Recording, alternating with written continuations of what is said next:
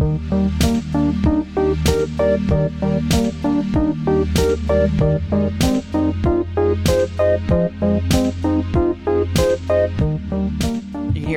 You're getting it. There's that microphone. Hello. Boop, boop. There we go. Hello, radio voice. I got to go down two octaves now. Uh, you have a challenging task this morning. You haven't given me anything to work with.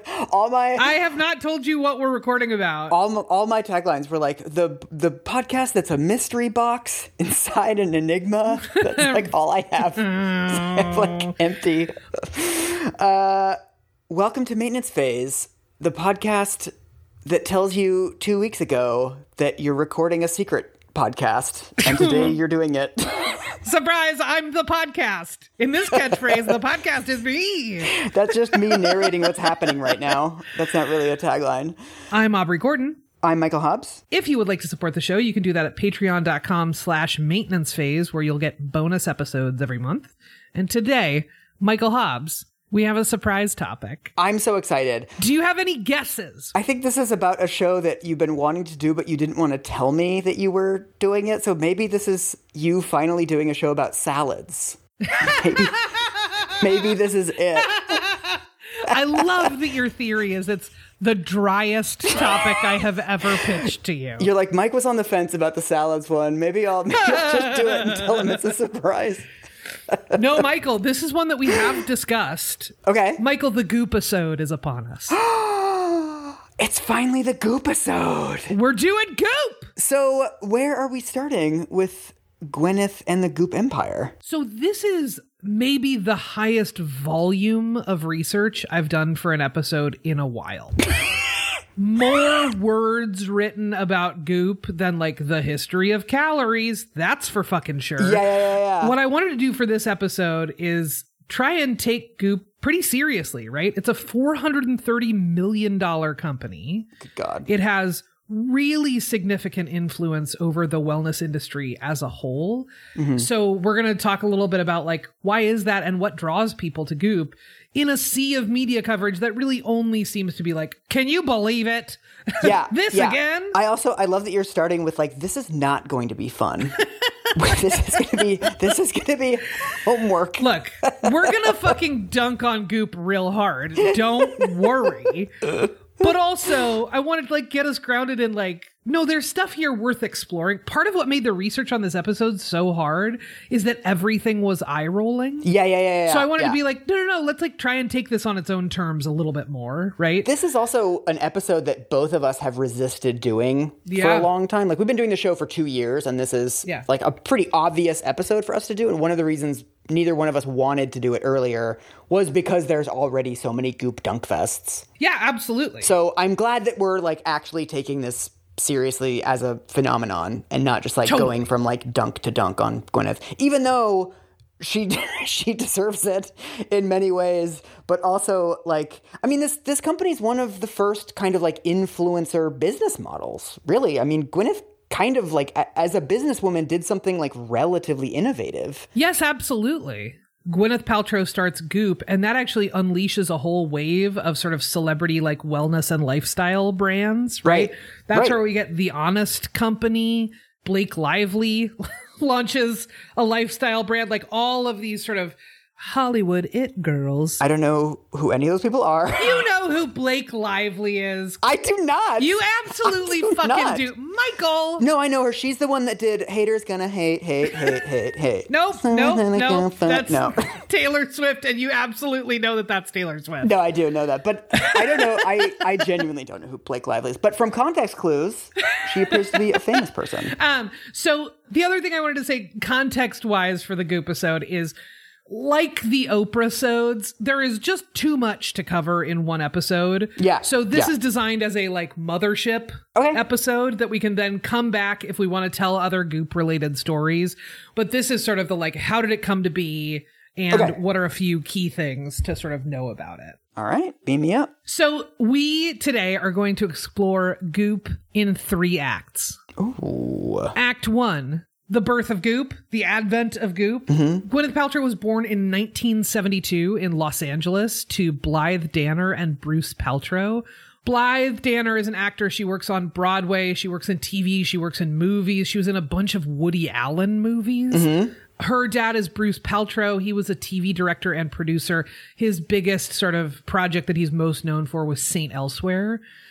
Also, fascinatingly, her cousins include Gabby Giffords, What? Katherine Moennig, who played Shane from the L Word, Oh, really? and Rebecca Paltrow Neumann, whose husband, Adam Neumann, was the founder of WeWork. That explains why his hair is so lustrous. Getting tips from Gwyneth. Earlier this year, Gwyneth Paltrow did an interview with Hailey Bieber, Justin Bieber's wife and also daughter of Stephen Baldwin, where Gwyneth Paltrow gave this like wild and terrible quote about how like nepotism kids have to work twice as hard to prove themselves. Oh no. And I was oh, like, man, No, that's not that's not it, Gwyneth. That's we said we weren't gonna roast you, Gwyneth, but you're making it hard. it's a bad one. Yeah. I imagine, look, if you walked onto a set and you got a job, you know, in part or full because of who you know or whose kid you are, and you're surrounded by a bunch of other actors who've been auditioning for years just to get a role, like, absolutely, they're going to be like, who the fuck are you? Do you even deserve to be here? Sure. So, like, I see how she gets there, and also, please stop. No. It's like the it's like the economic equivalent of skinny shaming. I feel like. Is it mean to say to somebody like eat a sandwich when they post a photo of themselves in a bathing suit? Like, yes, it's mean, but is there like on a structural level oppression against skinny people? Just objectively, there is not. I'm sorry. I know this is harder for you than most days, and I'm real sorry about that. But also, on average, Yes. the difficulty level of your days is like a five, Right. and you're talking right. to a group of people whose difficulty level on a given day is like 70. That's a good way to put it. So after graduating from these fancy private schools,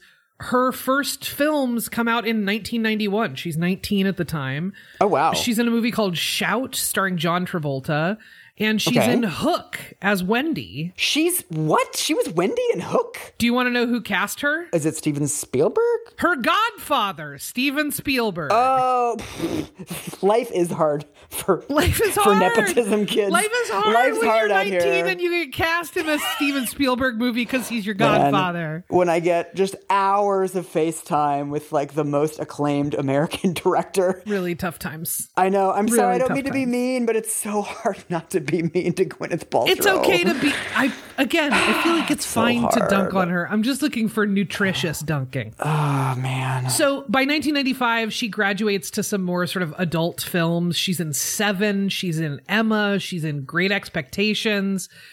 By 1998, she stars in Shakespeare in Love. She wins an Oscar for that. Oh, yeah. In 2001, she stars in The Royal Tenenbaums. That is the same year that she puts on a fat suit for Shallow Hal. Oh right. Yeah. It was the best of times. It was the worst of times, Gwyneth Paltrow. I'll also say I have always felt weird about her like later wellness turn because I actually think she's like a really good actress. Mm-hmm. Shallow Hal obviously is a fucking nightmare, which we did a whole episode on. But in general, she's done like a really diverse, interesting array of movies, and like she's good in them. Yes. And I would say a bunch of the early press coverage of Goop bears that out. They talk to a bunch Yeah. of people who've worked with her and they're like, she's good at acting and I don't understand why she's doing this. It's like a Oh, thing that like a number of people say in early coverage. They're just like, what the fuck is this? Why? Huh? Yeah, yeah, I started pulling together a timeline of her film and TV work, and she has credits almost every year for over 30 years at this point. Oh wow. And as her acting career takes off, so does her sort of commitment to dieting and wellness and all of that kind of stuff. She, in 1999, she does her first master cleanse and starts talking about it in the press. Okay. In 2002, a terrible thing happens, which is her father passes away of throat cancer. Hmm. Mm. And she talks about just wanting to make things better for him and seeing him go through the wringer of, you know, traditional cancer treatments. Right? It's really hard to watch your loved one go through that. And she Yeah. starts looking around and she's like, there's got to be something else that I can do for him huh. she has this story about her dad that she was trying out sort of gluten-free, sugar-free, vegan recipes. She made some muffins. Okay. And she made one for him and she was like, he took a bite of it and said it tasted like biting into the New York Times. and that's like, which is like a genuinely good story. And she's like, you know, we've come a long way. And like, I knew I had my work cut out for me. And what it like, it's like a good little launch pad, right? Yeah, that's pretty good. In 2004, she goes to the premiere of Anchorman and wears a strappy, exposed shoulder, exposed back dress that shows that she has big marks from having been in cupping. Oh, is that the thing? It's like hot. Yep. They sort of do these little suction, heat Yeah, suction yeah, yeah. cups to your back. So that becomes a big little, like, sort of news wave about her. So she's Okay. already, long before the start of Goop, wellness stuff has very much been part of her public image, right? Also, I mean, I've always had a, a sort of a complicated relationship with the social construction of Gwyneth Paltrow because she hmm. doesn't strike me as like an evil person. Yeah, totally. Like, I think one of the challenges of talking about this kind of wellness grift space is that you have genuine, like, bad actors like Pete Evans, right? Yeah. But then you have people like Gwyneth Paltrow, who I think is genuinely well meaning. Right. I don't think she, like, knows that this stuff is fake. Yeah. I think she's doing Yeah. it because she really believes in it, but also, I do think that her influence on the culture has arguably been quite malign. Yeah. She strikes me as someone who is deeply and genuinely out of touch. Like, that's not just a character she plays on TV, right? Oh, yeah. That's the wild thing about the gaffes. And part of what sits weirdly with me about coverage of the gaffes is like, can you believe she said it? And I'm like, I, I can believe that she believes it. Yeah. Oh, yeah. But Oh, there yeah. are some things I will say, we will get to some stuff where you're like, oh no, she knows. Oh, she yeah. Mm-hmm. knows. We'll get there. She knows. Yeah. Okay, so in 2008, Gwyneth Paltrow starts a newsletter called Goop.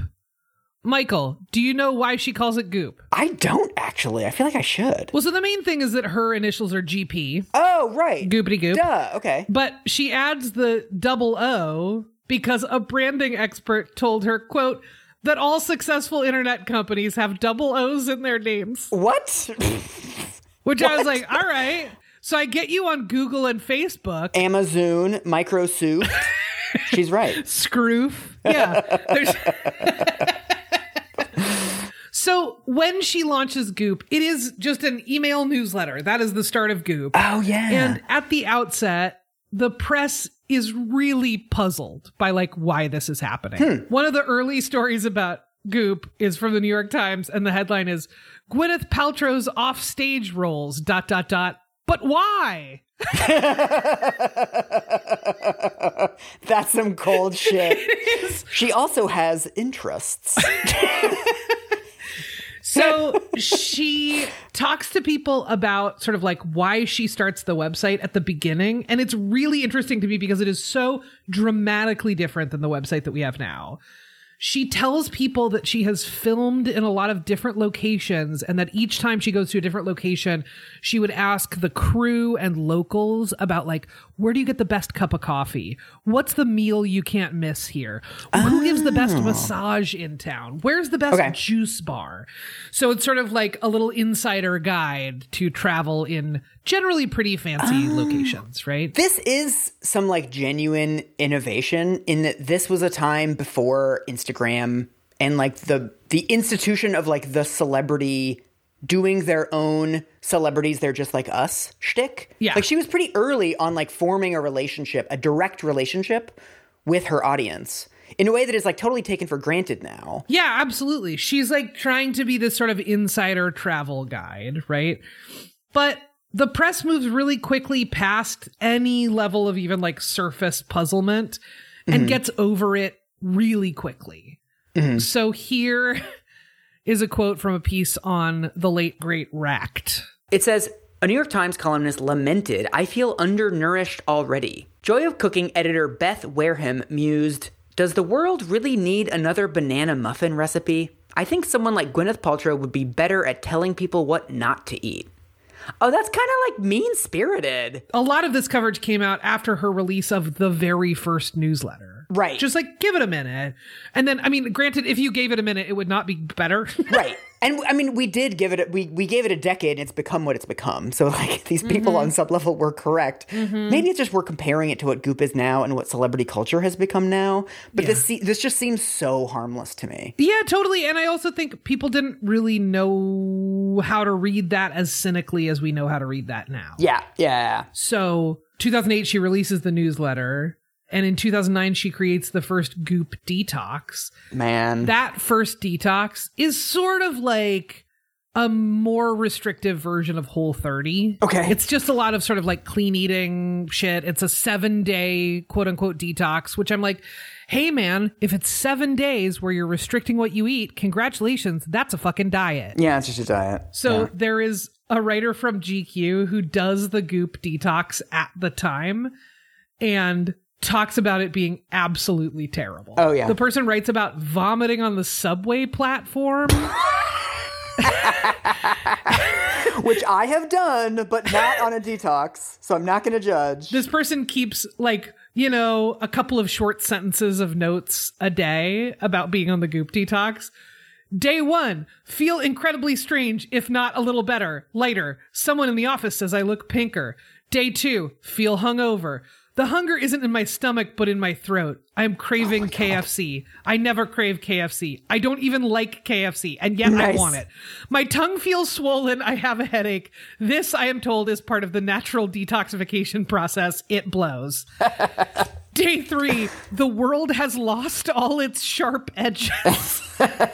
My thoughts are sluggish. I sat through a story meeting and didn't say a single word. I wonder if I'll get fired. it was just like every time I've been around a person who's on a wild diet in a workplace, I'm like, oh, things seem bad in there. But it's also, is she selling the detox? No, she's just coming out in the newsletter. She's like, here you go, do my Okay. detox.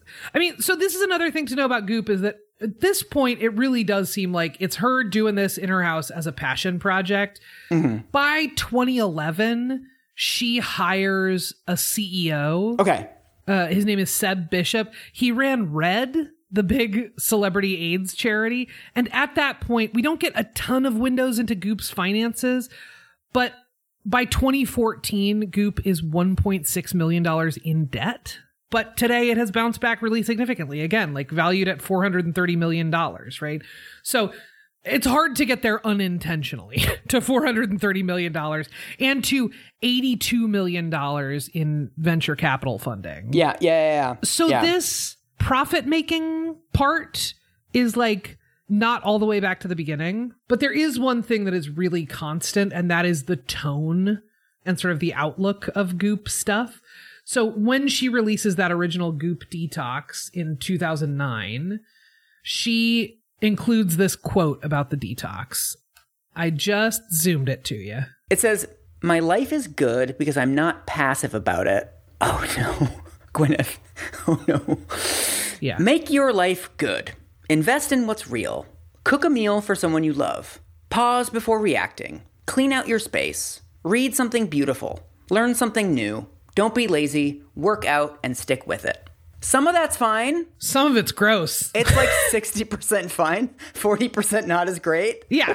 That's about the ratio I expect from Gwyneth. Goop as a project seems really dedicated to confusing privilege for enlightenment. Yeah, I know. Oh right? Oh my that God. she's like, Yeah, my life is good because I work at it. And I'm like, you don't think that the fact that you have literal millions of dollars has anything to do with Yeah. how good your life is? I want to know how much money you have when you check your bank account online and it's literally just an infinity symbol. I have friends who are on SSDI and have known people who are on food stamps and so on and so forth. They work at their lives. Their lives are, you know, as good as they can make them. And there's a fucking ceiling on how good you can make your life when you have such limited resources. Yeah. And that feels like one of the more insidious parts of Goop. Yeah. Now I have this kind of life because I've put in this kind of effort, not because I have these kinds of resources. The old phrase is that rich people were born on third base and go through life thinking they hit a triple. Yes. This is exactly what she's expressing here that it's like, yeah, it's hard work to run to home base. Yeah, totally. It is. I get it. Sure. No one's going to take that away from you. But also, Most people are running four times that far. it's funny because I feel like I would be fine with celebrities that just like admitted all this stuff of like, I'm crazy rich. here's the restaurants I go to in Tuscany. Yeah. I don't really mind people being rich. It's just like, don't mm-hmm. ask me to tell you you're a good person for that. Right, and don't sell other people on the idea that like you too can be a good person if you can afford all the shit that I have. I remember there was a series on Videogum like 10,000 years ago where they would go through these like what I eat in a day or like various interviews with Gwyneth and kind of laugh at her and make fun of her. And there was there was one interview where she said she was talking about in- interior decorating and she was talking about how she just likes really clean spaces and clean lines and right angles and minimalistic environments. And I remember the writer saying like Gwyneth everybody likes that. like everybody likes Yeah. their environment to be clean and nice and to feel comfortable. Like that's that's not unique to you, but it was like Yeah. she just couldn't see that like she has wealth and privilege that allow her to create spaces like this and basically design a life that is her going from like clean comfortable space to clean comfortable space. Totally. I mean, I noticed this happening to myself genuinely. Like, I did a podcast recently where they were like, What are you watching and listening to? And I was like, I just had this moment of thinking that I was much more interesting than I am. You were like Stranger Things. I'm the only person watching Stranger Things. Guys, have I got a bombshell for you? Great British Bake Off. okay. there is something that happens when people start to ask your opinion on mundane things as if your opinion really matters, where you Yeah. do start to kind of think that you matter more than you do, or that your opinion on this thing is more consequential than just an opinion on a thing or whatever. Aubrey, that that interview was the first step in like a process that ends with you launching a perfume line in like two years. this is the only place this can go. I've launched my own lines of dust. Loud dust, fat dust, gay dust. Yeah. um okay, so that's the sort of beginnings of goop. Between then and now are all the scandals we all know. The jade eggs, the vaginal steaming, the defective candles. My God. I, as part of this episode, I pulled together a timeline of Goop stuff. That timeline was 26 pages. Every year, Michael, there were like a minimum of three big Goop scandals, usually closer to five or six. Yeah. That everyone listening to this episode would probably remember most of them. We could just do a bonus like lightning round Truly. on most of these. So there are all those scandals we know. There are a couple scandals that we don't really talk about as much. In 2018, two separate sources filed public complaints in the US and UK alleging false advertising and non-allowable medical claims against Goop. Hmm. In 2017, Gwyneth Paltrow launched a Goop magazine. Okay. Did you catch wind of any of this? I had next to no recollection of this. Anyone launching a magazine is extremely weird to me in the last like 10 years. It is a Conde Nast magazine. It premieres. The first issue is the premiere issue. The second issue is the final issue. Nice. The thing that ended that partnership was that Conde Nast insisted on fact checking. Well, that's a deal breaker, ladies.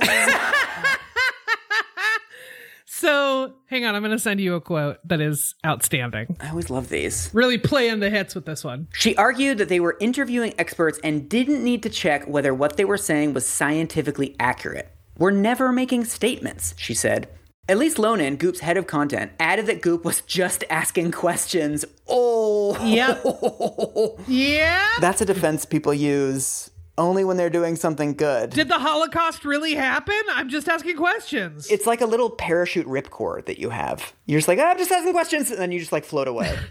There's also so like after this happens, Gwyneth Paltrow does like a series of interviews, and she keeps calling Condé Nast like, you know, we're just really trying to innovate, and Condé Nast is just like old school. That's just who they are. oh my god. It's oh also worth noting all of this shit, all of these little scandals, all of these little firestorms. Gwyneth Paltrow calls them cultural firestorms Okay. are a feature of Goop. They are not a bug. Goop over time has aimed more and more of its marketing around creating controversy to generate press, which drives up traffic to their website. Oh man. So the New York Times Magazine does a piece called How Goop's Haters Made Gwyneth Paltrow's Company Worth $250 million. So clearly this is from a few years ago.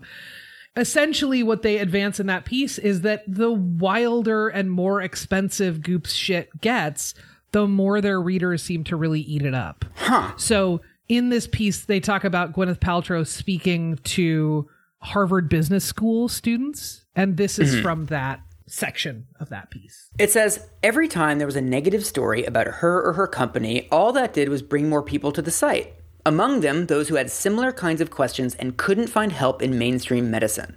At Harvard, Gwyneth Paltrow called these moments cultural firestorms. I can monetize those eyeballs, she told the students. Goop had learned to do a special kind of dark art to corral the vitriol of the internet and the ever present, shall we call it, cultural ambivalence about Paltrow herself and turn them into cash. It's never clickbait, she told a class. It's a cultural firestorm when it's about a woman's vagina. The room was silent. She then, what? She then cupped her hands around her mouth and yelled, vagina, vagina, vagina, as if she were yodeling. I am not going to do that. No, I don't gonna- think that you should, and I also don't want to do that. I'm trying to imagine it in my brain what that actually sounds like, and I can't get there. I mean, I think it, it feels very telling to me that she would say to a room full of business students in a public speaking engagement with a reporter from the Times in the room, we've figured out that this is a, a way that works to drive up the revenue of our website is to make Yeah. people kind of hate us, right? So that same year that Goop was accused of so much false advertising, 2018, it received more criticism than it ever had before, and its revenue doubled Oh, God. Right? Yeah. So it's like dark. And I will say, I feel wary about doing this show for this exact reason. Yeah, right? I- is, it possible to do this at all without I don't know. being what we're talking about? Yeah. I don't know, but I also know that, you know, this is such a major force in the industry at this point that it feels difficult not to Yeah. talk about it. Yeah. As of 2021, last year, the wellness industry was worth 4.4 trillion dollars, and it's projected to reach 7 trillion by 2025. But then, I mean, I guess it's similar to like Madonna making videos in the 90s that she knew was going to get banned from MTV. Which, like, the only thing better than being on MTV is getting banned from MTV because then it, it leaks over into all this other media that isn't talking about Madonna, right? It's on news pages. And so I guess what Gwyneth is doing is the same thing where you get earned media. Everybody in the country is talking about you and like your name and your website is on their lips. And then people start going to the website and they're like, ooh, a cream. I can get the cream. Totally. And I think the other thing that that particular little quote shifted for me was it shifted my understanding of the sort of like Gwyneth Paltrow eye roll industrial complex. Yeah. There is a little cottage industry, right? Anytime Gwyneth Paltrow says or does anything, you can write about that thing and be like, get a load of this lady, and you will get pretty good traffic, right? So, Yeah. like, I think it's like a gross realization to go, oh no, Yeah. the things that benefit Gwyneth Paltrow's critics are the same things that benefit Gwyneth Paltrow, and that feels Yeah. icky and sticky and gross. Dude, one of my first jobs in journalism was at MSN, which was like your homepage when you had to check your Hotmail. And there was like, it wasn't an official rule, but it was like a informal rule that there had to be at least one story about Paris Hilton on the homepage. Uh-huh. Anything. If it was like she switched it from Coke to Diet Coke, was like, write it up. Yeah. We're going to get a shitload of clicks for it. Did you have a quota for stories you had to write in a day? No, because I was editing. It was stories that were already written. Uh, gotcha, gotcha, I gotcha. know people though that have to write like three stories a day. Yeah. They're like such smart journalists and they're so great, but it's like nobody can produce three good stories a day. Like literally, it is humanly impossible. part of the reason that there is this kind of eye roll industrial complex thing happening is because journalists and writers are so under the gun. So if you get something that feels like a slam dunk, it is certainly in your self interest to take that story. Yeah. And it does bad things in the long term. It is corrosive in the long term. Yeah. Which leads us to our next act. Are you ready for our next act? Act two. Yeah, give it to me. I'm calling Act Two the Food Stamp Challenge, or Why We're All So Mad. Okay. Act Two begins with a tweet. I'm sending you a tweet, Michael. Oh, it's a Gwyneth Paltrow tweet. I didn't know Gwyneth Paltrow was on Twitter. She's definitely on Twitter. Wait, can I go on Gwyneth Paltrow's timeline right now and see what she's tweeting about? Sure, go for it. Oh no, she's peddling NFTs. Her last tweet is from February 4th, and it's an NFT. She's big on Bored Ape Yacht Club. And then, what the fuck? Oh no. Buying crypto has often felt exclusionary. In order to democratize, you can participate. Cash App is now making it easy to gift Bitcoin. I'm giving out 500k worth of Bitcoin for the holidays. That's from December. I love, I love to hear what is exclusionary from the single most exclusionary public figure that I can think of. Man, she barely tweets though, because before that, it's like 2019. Oh wow, so it's like she left Twitter for two fucking years, and then tweeted like seven times about crypto, and then stopped tweeting. okay, so I'm sending you a tweet, Michael. I'm going to see if you remember this one. I do remember this. So the tweet is from April 9th, 2015. And it's a photo of like a bunch of groceries, like lettuce, rice, eggs, like normal grocery store groceries. It says, This is what $29 gets you at the grocery store. What families on SNAP, i.e., food stamps, have to live on for a week. So this is this is one of those tweets that's instant pre cringe for me. Yeah. Because it's like Yep. it's like Gwyneth Paltrow or anyone is talking about like poverty and welfare in America. Yeah. just like it's not gonna go well. Yeah, exactly. Exactly. The photo that she has includes a dozen eggs, a head of romaine lettuce, an avocado, an onion, a bunch of green onions, a ear of corn, a tomato, a head of garlic, a bunch of curly kale, some cilantro, corn tortillas, seven limes. Okay, Which yeah. the Washington Post describes as a baffling number of limes. Fair point. a bag of frozen peas, one chili of some kind, a sweet potato, a bag of black beans, and a bag of brown rice. Mm-hmm. So Gwyneth Paltrow tweets out this picture in 2015. At that time, the internet just all at once turns into the Christian Bale temper tantrum on the set of The Dark Knight. Oh, oh, good, good for you. People are just like, I fucking hate this. One of the tweets is, don't worry, poor people. Gwyneth Paltrow is here to show you how to goop your food stamp benefits. What's so funny about this is that like Gwyneth Paltrow is completely right. Yeah, Right? Like yes. she's absolutely correct to highlight this, but also it's just the worst imaginable messenger. Right. At this point, she has been a professionally out of touch rich lady for seven Yeah, years. yeah, yeah, So people are totally understandably primed to be like, look at this fucking shit. She said she was going to live on $29 for a week. So that's what this tweet is announcing. Is she goes, "Here's what you can get." And what that's leading up to is she's doing a thing where she says, "I'm going to live on this $29 of groceries and my staff is going to do it too oh, and we're all going to talk about what we eat and make and all that kind of stuff." She's making other people do it. That's so mean. I know how fucking pissed off would you be? Oh, Isn't that like a labor rights violation? Your Yeah. boss can't just like take away your food money. So the Washington Post wrote a piece where the headline was a hungry Gwyneth Paltrow fails the food stamp challenge 4 days in. That's the first big story about this and then there's like the image that they use is a picture of her at a red carpet premiere in like a very fancy dress with very fancy jewelry. Okay. And the lead is, quote, after four long days living like America's poor, Gwyneth Paltrow broke her much mocked attempt at shopping on a food stamp budget in search of some chicken and black licorice. Quote, as I suspected, we only made it through about four days when I personally broke and had some chicken and fresh vegetables, and in full transparency, half a bag of black licorice, she wrote on her blog, Goop.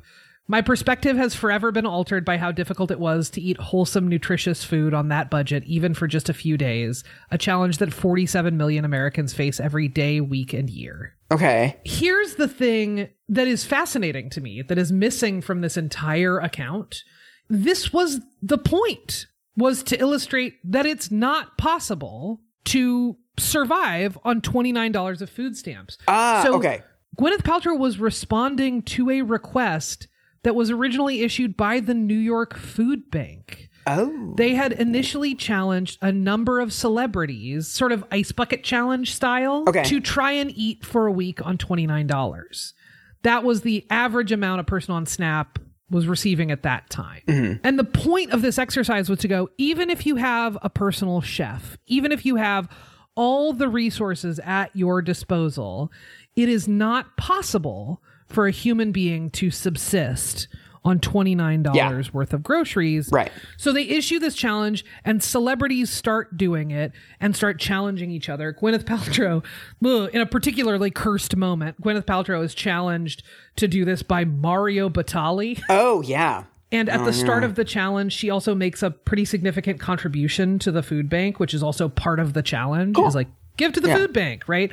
So she really is sort of following the assignment, but she is so deeply the worst messenger Yeah. that the internet explodes at Gwyneth Paltrow and sort of paradoxically obscures the entire effort from the food bank, right? right. The Guardian did a fantastic piece about how Gwyneth's groceries stack up to what food stamp recipients actually do buy and why they buy those things.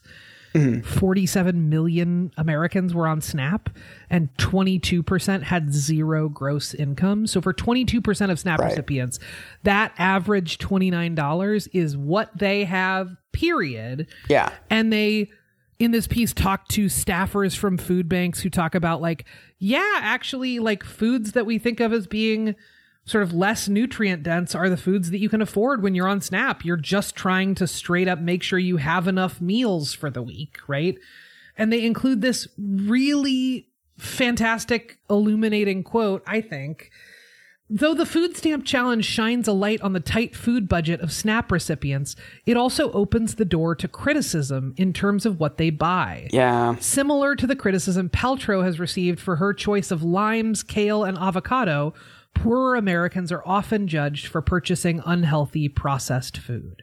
Right. So again, like by her participation in this thing, it has actually ramped up the thing that they're trying to ramp down. Well, it's also interesting because if she had done it, that also sends a really bad message.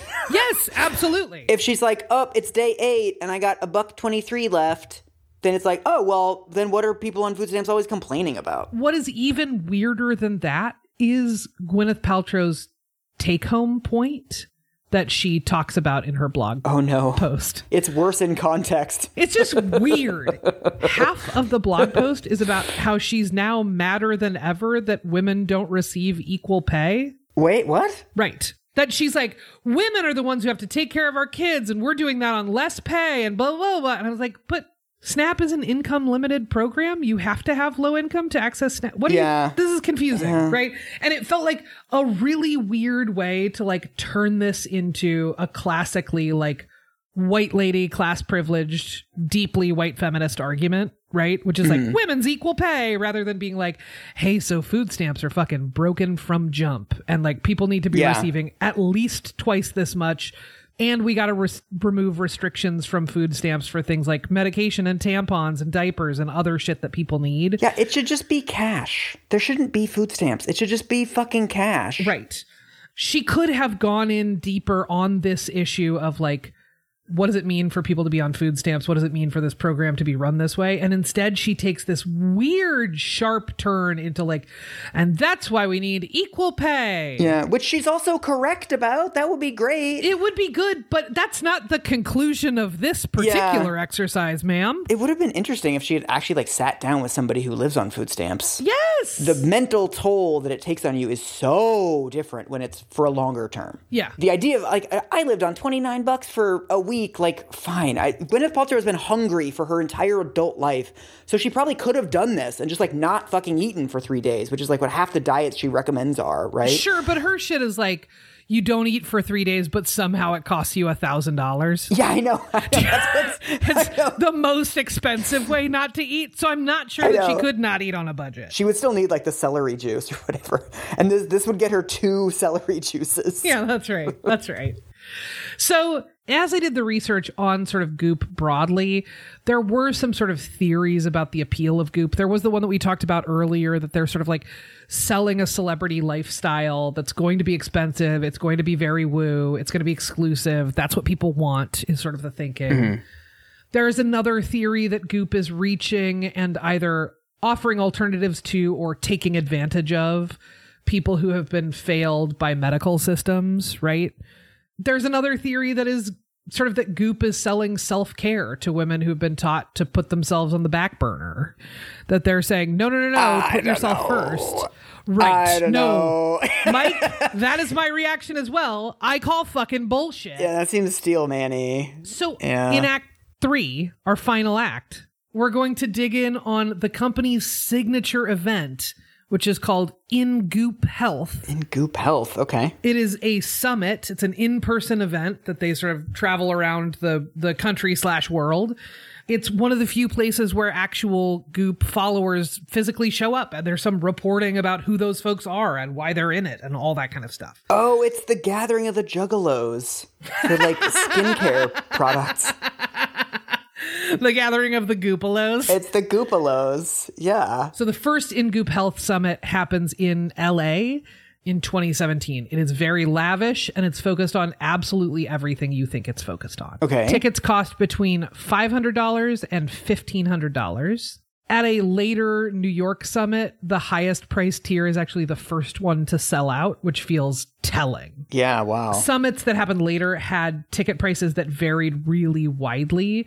So the high end at one point goes up to $4,500 for a ticket. Jesus Christ. The other thing to know about the InGoop Health Summit is that the crowd is really clear, right? USA Today sends a reporter who describes the crowd as, quote, predominantly white, affluent women dressed in athleisure, right? It's everything you think it's going to be. Wait, why the athleisure though? Athleisure or wide leg linen pants.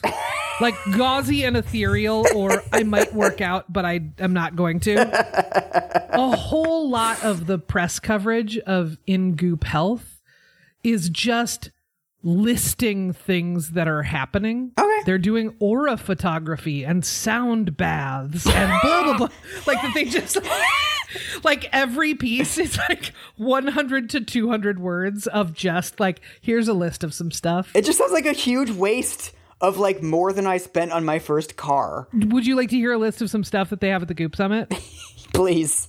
Please. Oh, here's actually, let me send you a quote from one of them. So, one of the things that the Goop Summit has, in addition to aura photography, jade eggs, all that kind of stuff, they have a flavored oxygen bar. I remember that like mini trendlet. they were like, they're going to have bars. They're going to have oxygen Yeah, bars. yeah, we're all going to be going to oxygen bars. No, we're not. No, we're not. Not now, we all just not. watched 1,500 news stories about it, but nobody ever actually went to one. all right, so I sent you that quote. Wait, I'm still on. I'm still on Gwyneth Paltrow's Twitter feed. I have to click away. it's mesmerizing to me. Uh, it says. My experience involved waiting 45 minutes in line to breathe in flavored oxygen for 10 minutes. Breathing in highly concentrated oxygen is purported to have a number of health benefits, such as detoxifying blood, increasing circulation, strengthening the immune system, heightening concentration, improving relaxation, and relieving headaches. I didn't notice any immediate effects, but I did enjoy the smell. Yeah. I mean, yeah, that kind of just seems fine. it's like, yeah, Yeah. it's bullshit, but Absolutely. you know, Hilariously, they go through in detail what is in the food court. okay, There is a booth for bulletproof coffee. of course. They have a million kinds of sort of branded samples. They have probiotic drinks. There are fresh fruits and vegetables everywhere, but the things that the attendees really gravitate toward are these sort of branded potions and elixirs that are making sort of claims about things, right? Yeah, of course. Hilariously, one of the things in the food court is a place called Chloe Ice Cream, which has a kale cookies and cream flavor. That sounds grassy. But then People Magazine also covers it and they're like, it was good. And then they include an affiliate link, Nice. which is also like, that is a big dividing line in the press around Goop is like, who includes affiliate links to a bunch of goopy shit? And it's funny to think back on the time when it was like you just had to put kale in fucking everything.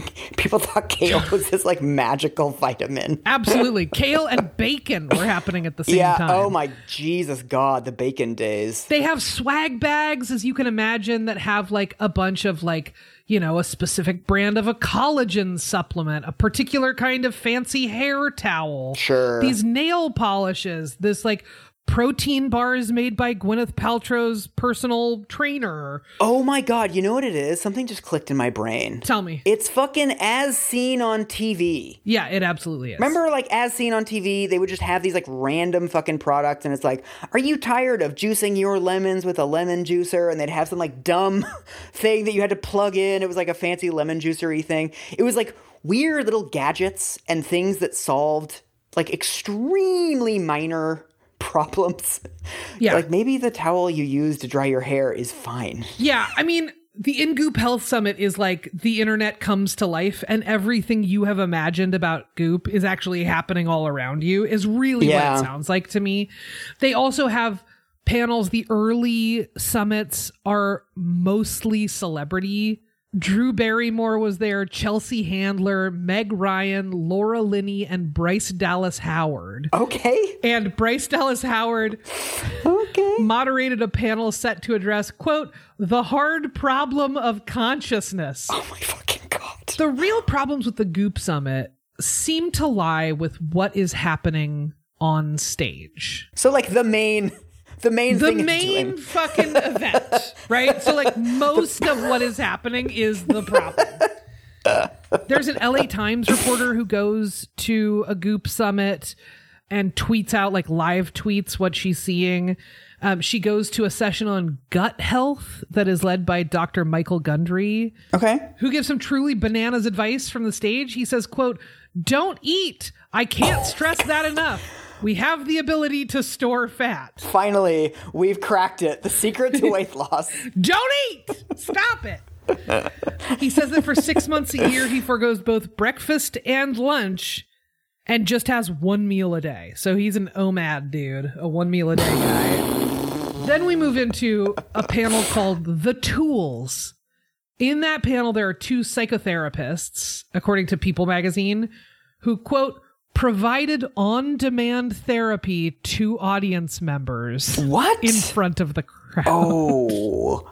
That's just like carnival shit. Yeah. Ugh. So here is what USA Today has to say about these two psychotherapists. We're going to talk about them.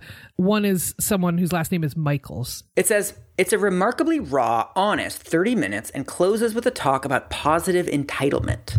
60 to 80% of the women in my practice don't feel that basic sense of entitlement that I deserve this, says Michaels. At their prompting, the room of women shout, I'm an animal. The hour ends with Paltrow opening up about her struggle with perfectionism. The doctors coin our fear the shadow.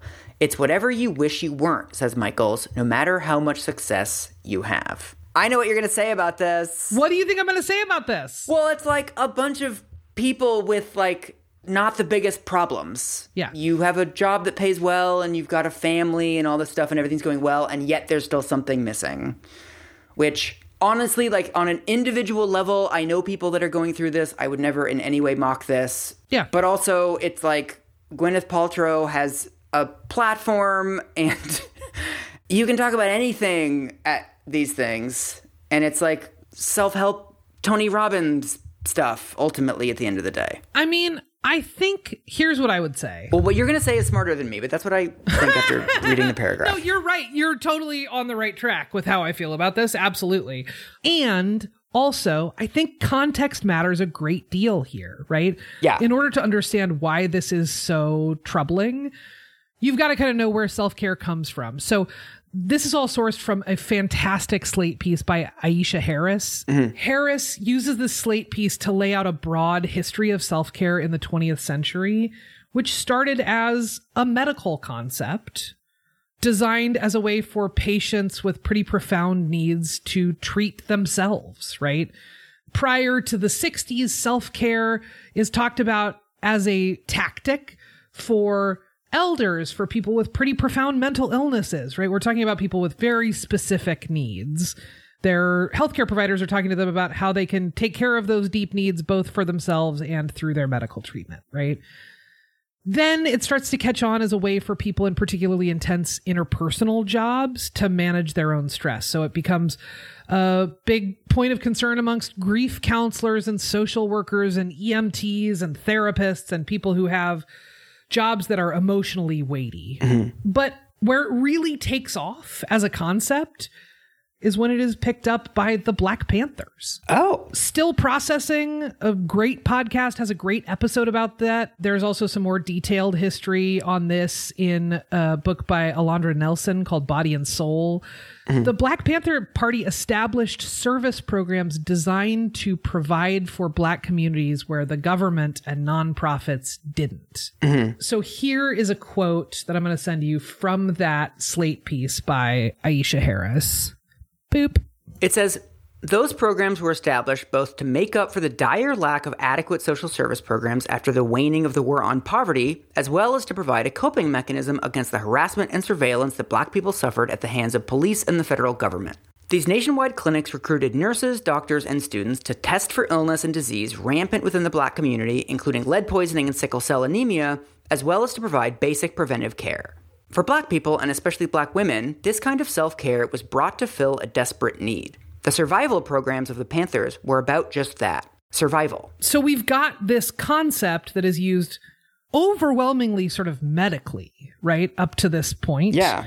From here, second wave feminist movements pick up the concept of self care and sort of go, oh, doctors aren't really looking out for ladies at this point. So we got to look Yeah. out for ourselves. In the 80s and 90s, it really starts to drift into the mainstream and starts to become sort of monetized, right? That's when we start getting workout videos. That's when people start talking about wellness more broadly. And mm-hmm. that's when all of this stuff starts to make money for people. Mm. And it drifts from being a practice of people on the margins who've been forced into this practice to a pretty capitalist venture that is seen as being more for wealthy people and frankly for whiter people, right? Right. So, given that history, to then gather together a room full of very wealthy white women and tell them, you need to put yourself first. Many of you might be employers. We don't need to talk about how you're treating your employees. All of you are white women. We don't need to talk about race. Yeah. All of you are wealthy. We don't need to talk about class. The most important in, thing in your life needs to be you and your own peace of mind. I've always been fascinated by the ways women are kind of the middle managers of like the American mm-hmm. hierarchy of oppression. Uh-huh. Like women do face real oppression, like very well documented discrimination. No question. But also because women comprise such a large percentage of the population, there's also these really important stratifications within women. Absolutely. And a lot of this like self-care stuff seems like it wants to highlight the challenges that women face while also ignoring the challenges that other people face and also the challenges that like white wealthy women can impose upon other people. Yeah, and I think when your primary directive is to focus on yourself and put yourself first, and you are a person with substantial power and privilege, that can lead to some yikes places, right? And then when other people come to you and say, Hey, I have a need of you. Hey, I need to set this boundary with you. Hey, this thing that you're doing isn't really working for me. You go, ah, ah.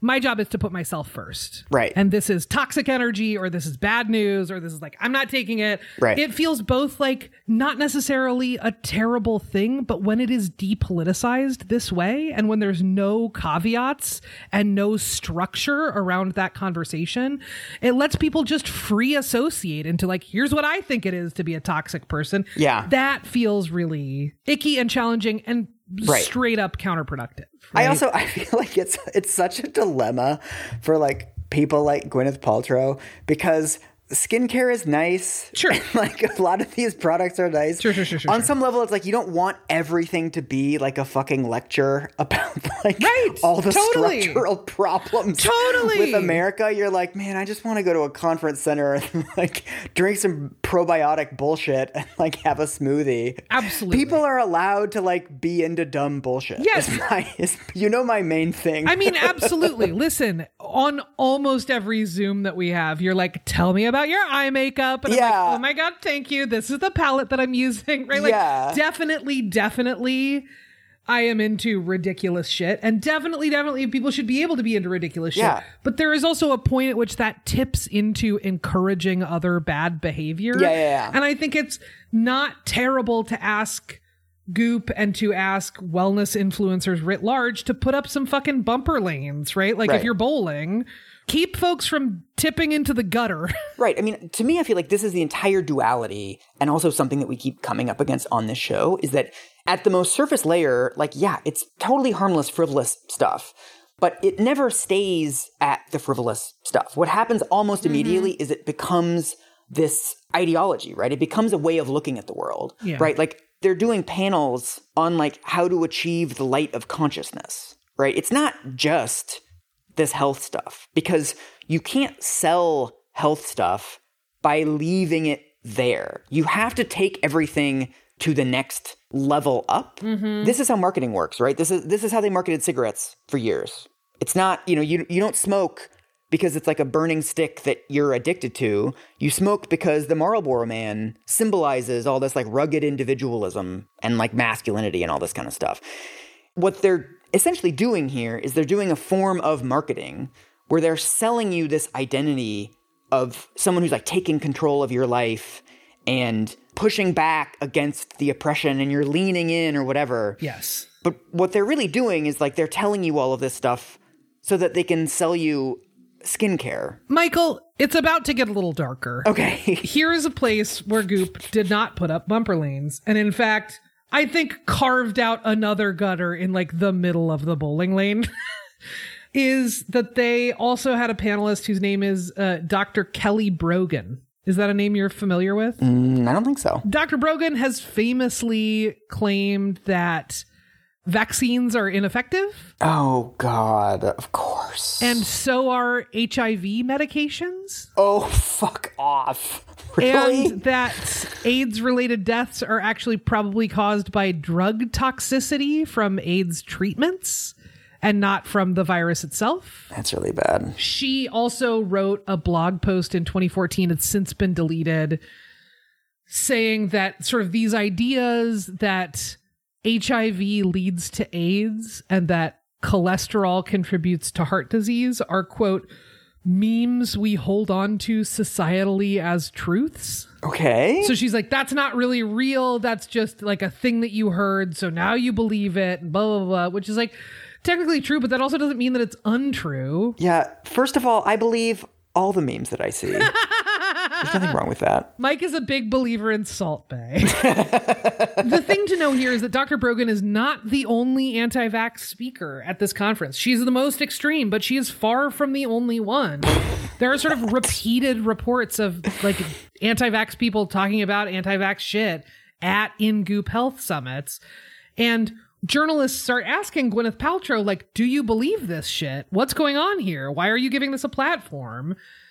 She tells this to USA Today. I realize I edit the show, but is it too late for me to take back the nice stuff I said about Gwyneth earlier? is that possible? Okay. She says, Women are not lemmings. Just because we're raising a question doesn't mean we're expecting somebody to follow our advice. We believe women are intuitive enough and intelligent enough to hear both sides of a lot of things and make a decision for themselves that's resonant for them. Gwyneth, Like, this is very classic misinformation and disinformation playbook shit. you're giving people information, but like, oh, we don't expect them to act on it. But like, if someone tells you vaccines are harming your children, Yeah. what do you fucking expect people to do? People care Yeah. about the health of their children. So it's like, you can't throw bombs into the middle of people's brains like this. And then we're like, oh, it's not really a bomb. Literally, one of the anti vax speakers is a pediatrician who's like, I saw too many patients with these experiences, and then I saw it happen in my own son. And I'm like, this is a bad influence. Really irresponsible. deeply irresponsible and then to say we're just offering people up with options and like women can make up their own Yeah. minds and we're smart and people don't give us enough credit for being so smart you gotta have a line. The the fuck you Gwyneth line. Yeah. And like the anti-vax stuff is just like, fuck you, Gwyneth, this isn't cool. i mean i think there is an, a through line throughout goop's work that is a deep resistance to accountability right so Yeah. that's why it felt so important to me to do this episode in a way that sort of takes goop at face value because when you do that when you strip away eye rolling and all of that kind of stuff what you see is a pretty cutthroat business model that is kind of gross. Yeah, I think you're right that it's You know? it's time to just ask questions about whether Gwyneth is like fully aware what she is doing and whether there's like real cynicism behind this. At Yeah, this we're just asking questions. Yeah, we're, we're just just asking asking questions of Goop. We have some questions.